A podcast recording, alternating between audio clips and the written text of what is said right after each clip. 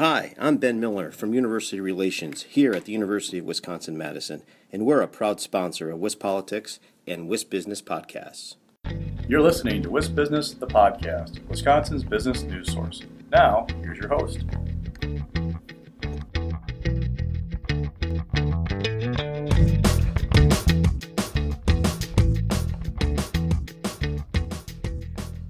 Hi, everybody. This is Alex Moe here for WIS Business, the podcast. Today, I'm joined by Erin Ogden. She's the managing attorney for the law firm Ogden, Glazer, and Schaefer based in Madison. Erin, thanks so much for coming on the show today. Thanks for having me, Alex. Super excited to be here. Absolutely. So, I thought we could start off with just some background on your journey of sort of how you got to where you are today for me and our listeners.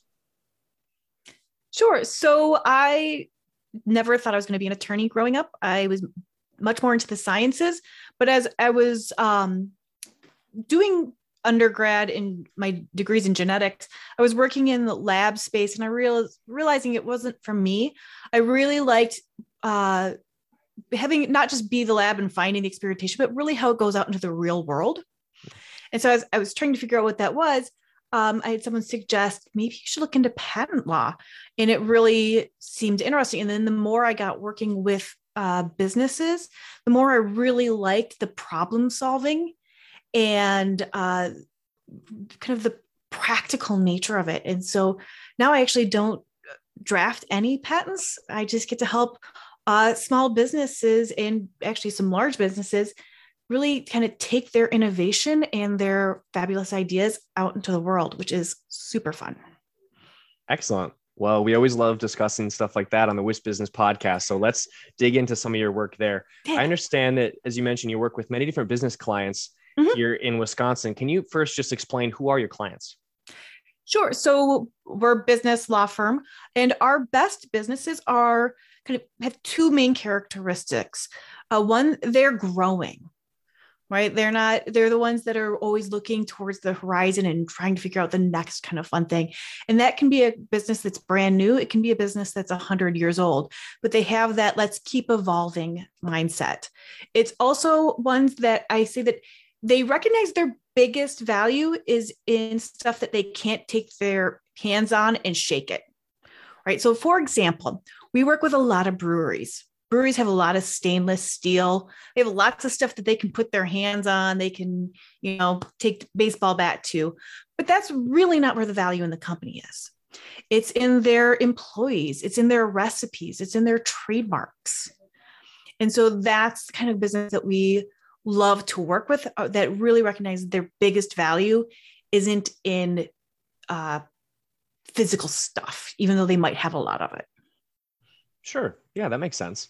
And in your work with these businesses, what kind of conversations or work do you enjoy the most? What gets you excited? So, one thing that you'll see if you're on my social media is that I often use the hashtag trademark nerd. Um, so, I really do love trademark law.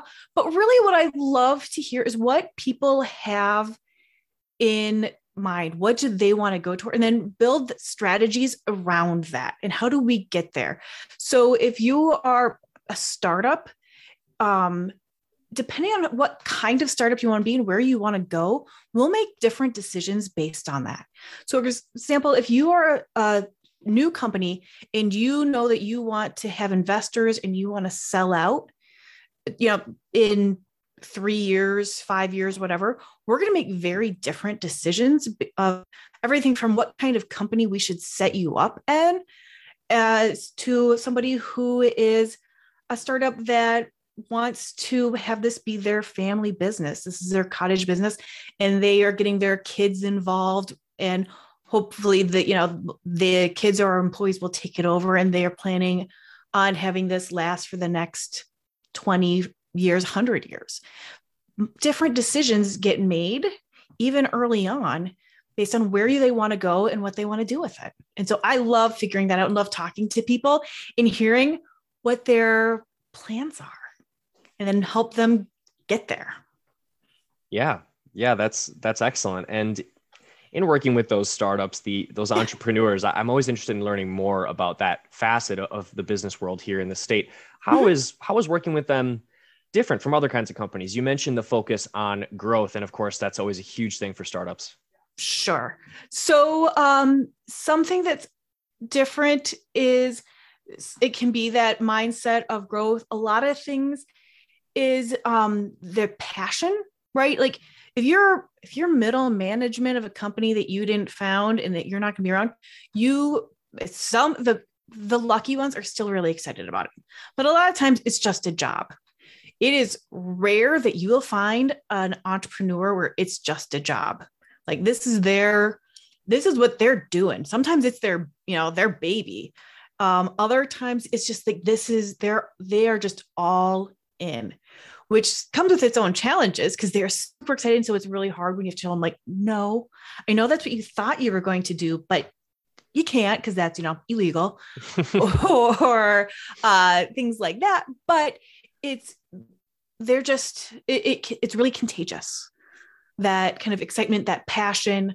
Um, and so it's hard to it's hard to not get caught up in it. Um, but you just have to also make sure that you when you're getting caught up in the excitement that you don't get too caught up because you're they're coming to you for advice. Right. And sometimes that advice is to say, hold on, let's think this through. No, you can't do that, or maybe you should think this other way um, and help them really assess that risk so the excitement can keep going right that's my goal is to be able to get that excitement to continue for as long as it can instead of just keep hitting barrier after barrier after barrier that didn't need to happen sure Sure. Yeah, that makes a lot of sense. And I, I, certainly see a lot of that passion as well in the state startup community. So that's that's that's great to hear. And uh, I also wanted to ask ask um, looking ahead to 2022. We're just kind of kicking off the year here. And I'm interested in what you've been hearing and seeing among the state's business community going into this year as far as trends, attitudes for 2022. Anything particularly interesting or even worrying given the challenges of the ongoing pandemic? Um, I think a, a, lot of my clients, a lot of people I work with, um, anytime they see a challenge, they see an opportunity. Right. And so that's fun part about it. And so what people are seeing is the challenges for the past couple of years we kept saying oh when this is over or just six more months or you know things that it, it's starting to the um thought of okay maybe it's not going to be back to exactly how it was in fact it's everyone's starting to realize it's not so what is what does that mean you know there's a lot of people now that work from home is a real reality so, what does that mean for them? What does that mean for their employees? Um, you know, what is what does this mean both for changes you have to make and the opportunities? What can you do now that maybe you couldn't do before? Um, and so I'm seeing a lot of that. I'm seeing a lot of people that have spent the past two years really evaluating what they're doing and what they want to be doing and realizing maybe they don't want to keep doing what they've been. So there's been some really fun, like taking the leap hmm. and saying, you know, now's my chance. I've had two years of maybe savings, or I've had two years of not saving because what I thought was a steady job wasn't. Um, so um, a lot of people are now having the time and ability to reevaluate and saying this is the time to make the leap, which can be really fun uh, because they've they're finally doing something that they've been saying, wouldn't it be crazy if? And no, it's no longer an if, it's let's be crazy.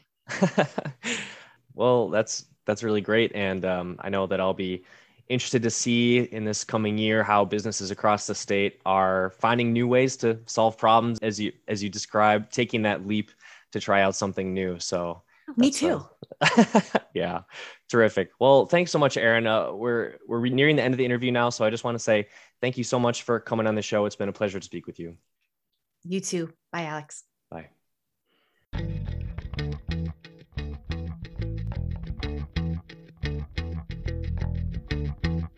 You've been listening to WIS Business, the podcast. Now, stay tuned for a word from our sponsor.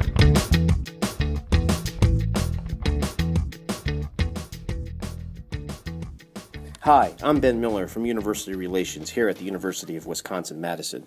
and we're a proud sponsor of WIS Politics and WIS Business Podcast. Did you know that almost 80% of UW Madison's in state students return to live and work in Wisconsin in the years after graduation? And almost half of all UW Madison alumni are current Wisconsin residents. That's just one way we're driving our economy forward. UW Madison is working for Wisconsin.